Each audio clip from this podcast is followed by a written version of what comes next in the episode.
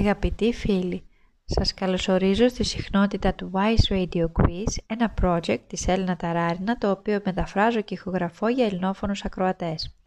Το θέμα της σημερινής εκπομπής είναι πώς να δημιουργήσετε ένα ισχυρό περιβάλλον για πρακτικές, διαλογισμό, προσευχή. Ένα σημειωματάριο να μολύβει και λίγα λεπτά από το χρόνο σας για ό,τι είναι σημαντικό και πολύτιμο. Wise Radio. Άκου τη φωνή. Αρχικά, θα ήθελα να μοιραστώ μαζί σας ένα από τα όνειρά μου. Ονειρεύομαι ότι οι εκπομπές του Vice Radio θα μεταφραστούν σε διαφορετικές γλώσσες σε όλο τον κόσμο.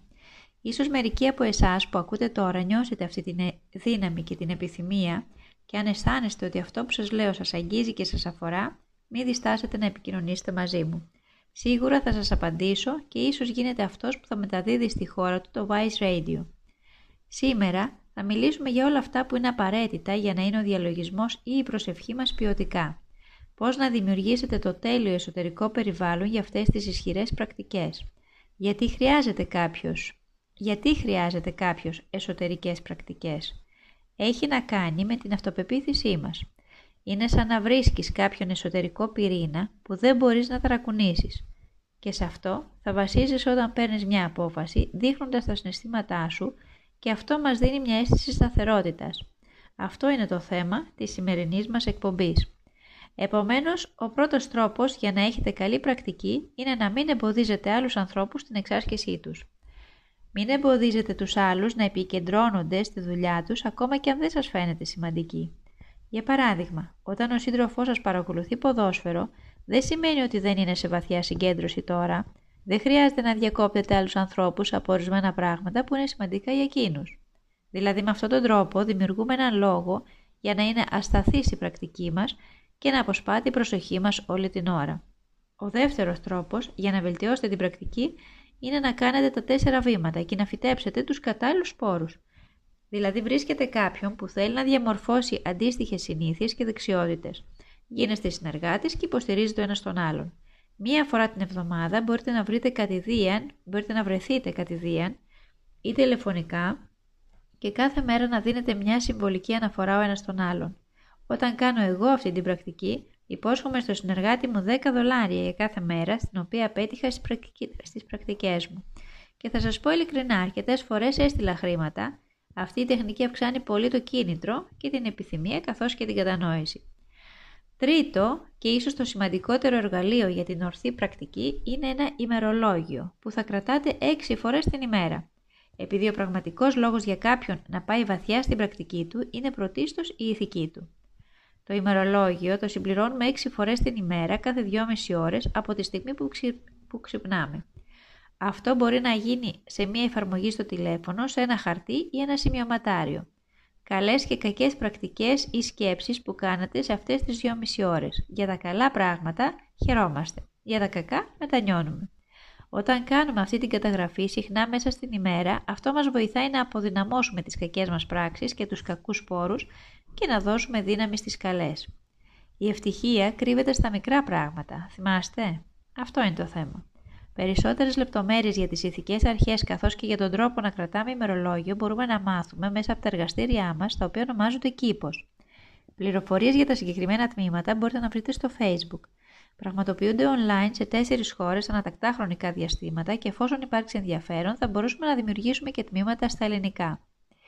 Το τέταρτο εργαλείο που βοηθάει την πρακτική μας για να είναι ισχυρή ε, είναι και ε, για να είναι ισχυρή είναι ε, κάποια πρακτική η οποία έχει μια πολύ ωραία ονομασία και λέγεται κρυστάλλινες λίμνες. Τι σημαίνει αυτό; Προσπαθείτε να μην ενοχλείτε το μυαλό των άλλων ανθρώπων και όταν συναντάτε κάποιον, το μυαλό του θα πρέπει να είναι ήρεμο και γαλήνιο μετά από την επαφή μαζί σας.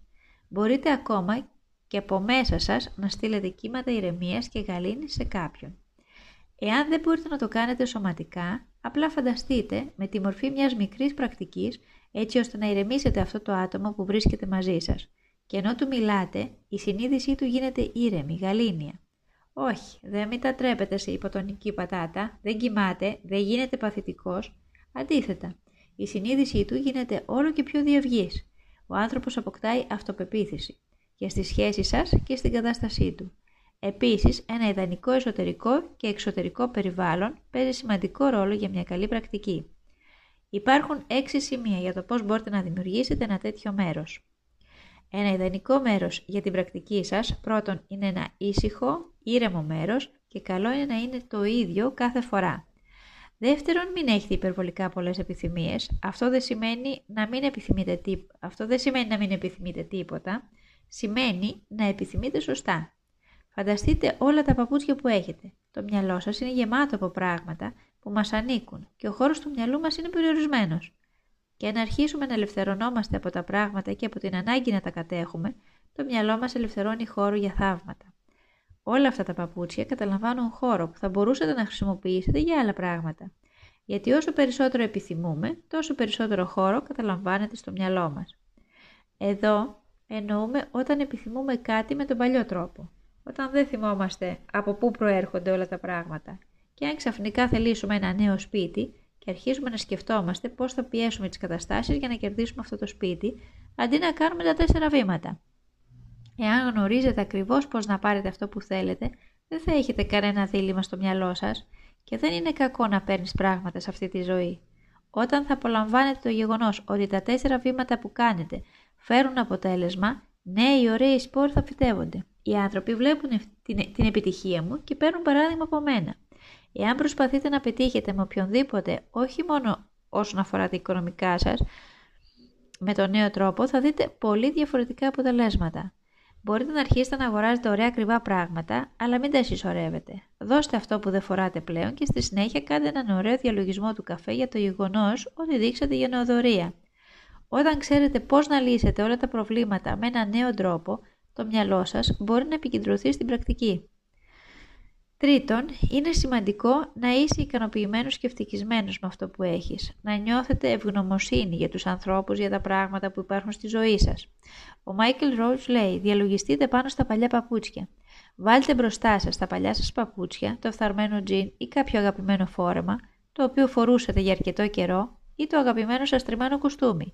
Και σκεφτείτε πόσο καλά είχατε περάσει με αυτό το ρούχο τότε που το φορούσατε. Νιώστε βαθιά ευγνωμοσύνη για αυτό το ρούχο ή πράγμα αυτή τη στιγμή και αυτό το, χρόνο, ε, αυτό το χώρο. Η βασική ιδέα εδώ είναι αν δεν αρχίσετε να κάνετε τα τέσσερα βήματα, αν δεν αρχίσετε συνειδητά να γυρίζετε το κεφάλι σας προς τη θετική πλευρά, τότε αυτόματα το κεφάλι σας στρέφεται πάντα στην αρνητική πλευρά. Ως εκ τούτου έχουμε την επιλογή. Είτε διαχειριζόμαστε τη ζωή μας μέσω της πρακτικής των τεσσάρων βημάτων, είτε στη ζωή μας εμφανίζονται διαρκώς αρνητικά αποτελέσματα. Και πιστέψτε με, Έχουμε πολύ απόθεμα γι' αυτά. Τέταρτον, είναι σημαντικό να αποφευθεί ο εθισμός στο διαδίκτυο. Όλα τα πράγματα που εφευρέθηκαν στο σύγχρονο κόσμο, όπως υπολογιστές, διαδίκτυο, τηλέφωνο, κοινωνικά δίκτυα, υποτίθεται ότι θα έπρεπε να εξοικονομήσουν χρόνο, αλλά δυστυχώς, μερικές φορές αυτές οι συσκευές, τα gadgets, κάνουν το μυαλό μας πολύ απασχολημένο. Ό,τι βλέπουμε στις οθόνες παραμένει στο μυαλό μας και θα βγει αργότερα την ώρα των πρακτικών μας κατά τη διάρκεια της προσευχής και του διαλογισμού μας και θα μας αποσπάσει την προσοχή. Έτσι πρέπει να χρησιμοποιείτε τα gadgets με, με σύνεση, ώστε να μην μας ελέγχουν. Εάν έχετε έναν τέτοιο εθισμό, προσπαθήστε να σταματάτε τον εαυτό σας για τουλάχιστον ένα δευτερόλεπτο, αργότερα για δύο, αργότερα για τρία, και αυτό το δευτερόλεπτο θα δημιουργήσει ένα λόγο για να, μας, για να σταματήσει κάποια μέρα ο εθισμός σας. Είναι πολύ σημαντικό τουλάχιστον 15 λεπτά την ημέρα, ακόμα και αν εργάζεστε όλη τη μέρα στον υπολογιστή ή με άλλα gadgets, να σταματάτε. Σταματήστε και αφιερώστε αυτό το χρόνο για να καθίσετε ήσυχα, μόνοι με τον εαυτό σας και τη σκέψη σας. Απλά να καθίσετε ήσυχα και ήρεμα μπροστά στο μεγαλείο της ζωής. Πέμπτον, ζήστε μια καθαρή ηθική ζωή.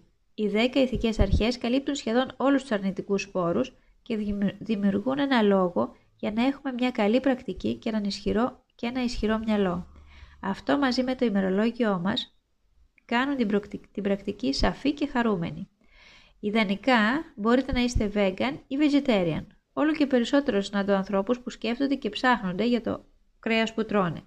Εάν ασκείτε τουλάχιστον μία φορά την εβδομάδα νηστεία, αυτό δημιουργεί μια συνήθεια σωστής σκέψης.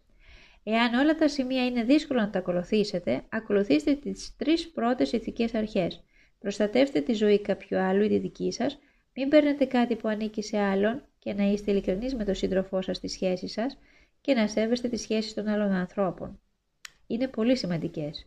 Έτσι, πιστε... Έτσι φυτεύουμε σπόρους για να μπορέσουμε να επικεντρωθούμε κατά τη διάρκεια των πρακτικών μας. Οι δάσκαλοι μας μας έδωσαν μια βαθύτερη κατανόηση των ηθικών αρχών. Είπαν ότι το πιο σημαντικό πράγμα για ισχυρή πρακτική είναι η πρώτη και η έκτη αρχή, η προστασία της ζωής δηλαδή και ο μαλακός τρυφερός λόγος. Έκτο σημείο. Θέτοντας σαφείς διανοητικές προτεραιότητες, μπορείτε να αποφύγετε τις τυχαίες σκέψεις. Όλες οι παράλογες ενέργειες, οι συνομιλίες, οι σκέψεις γεμίζουν τη συνείδησή μας και μας εμποδίζουν να πάμε βαθιά, εστιάζοντας την πρακτική μας. Είναι επίσης πολύ σημαντικό να είμαστε ισορροπημένοι και να μην είμαστε υπερβολικά χαρούμενοι όταν μας κάνουν φιλοφρονήσεις και να μην είμαστε πολύ λυπημένοι όταν μας επικρίνουν, έτσι ώστε να μην εξαρτώμαστε συνεχώς από τη γνώμη των άλλων. Α συνοψίσουμε αυτά που μάθαμε σήμερα. Μερικά πράγματα που είναι σημαντικά για μια καλή πρακτική. Δεν ενοχλούμε άλλους που κάνουν τι πρακτικές τους, κάνουμε συχνά τα τέσσερα βήματα, κρατάμε ημερολόγιο για τις 10 ηθικές αρχές. μετά από επικοινωνία μαζί σας, οι άνθρωποι θα πρέπει να μένουν ήρεμοι σαν τις κρυστάλλινες λίμνες.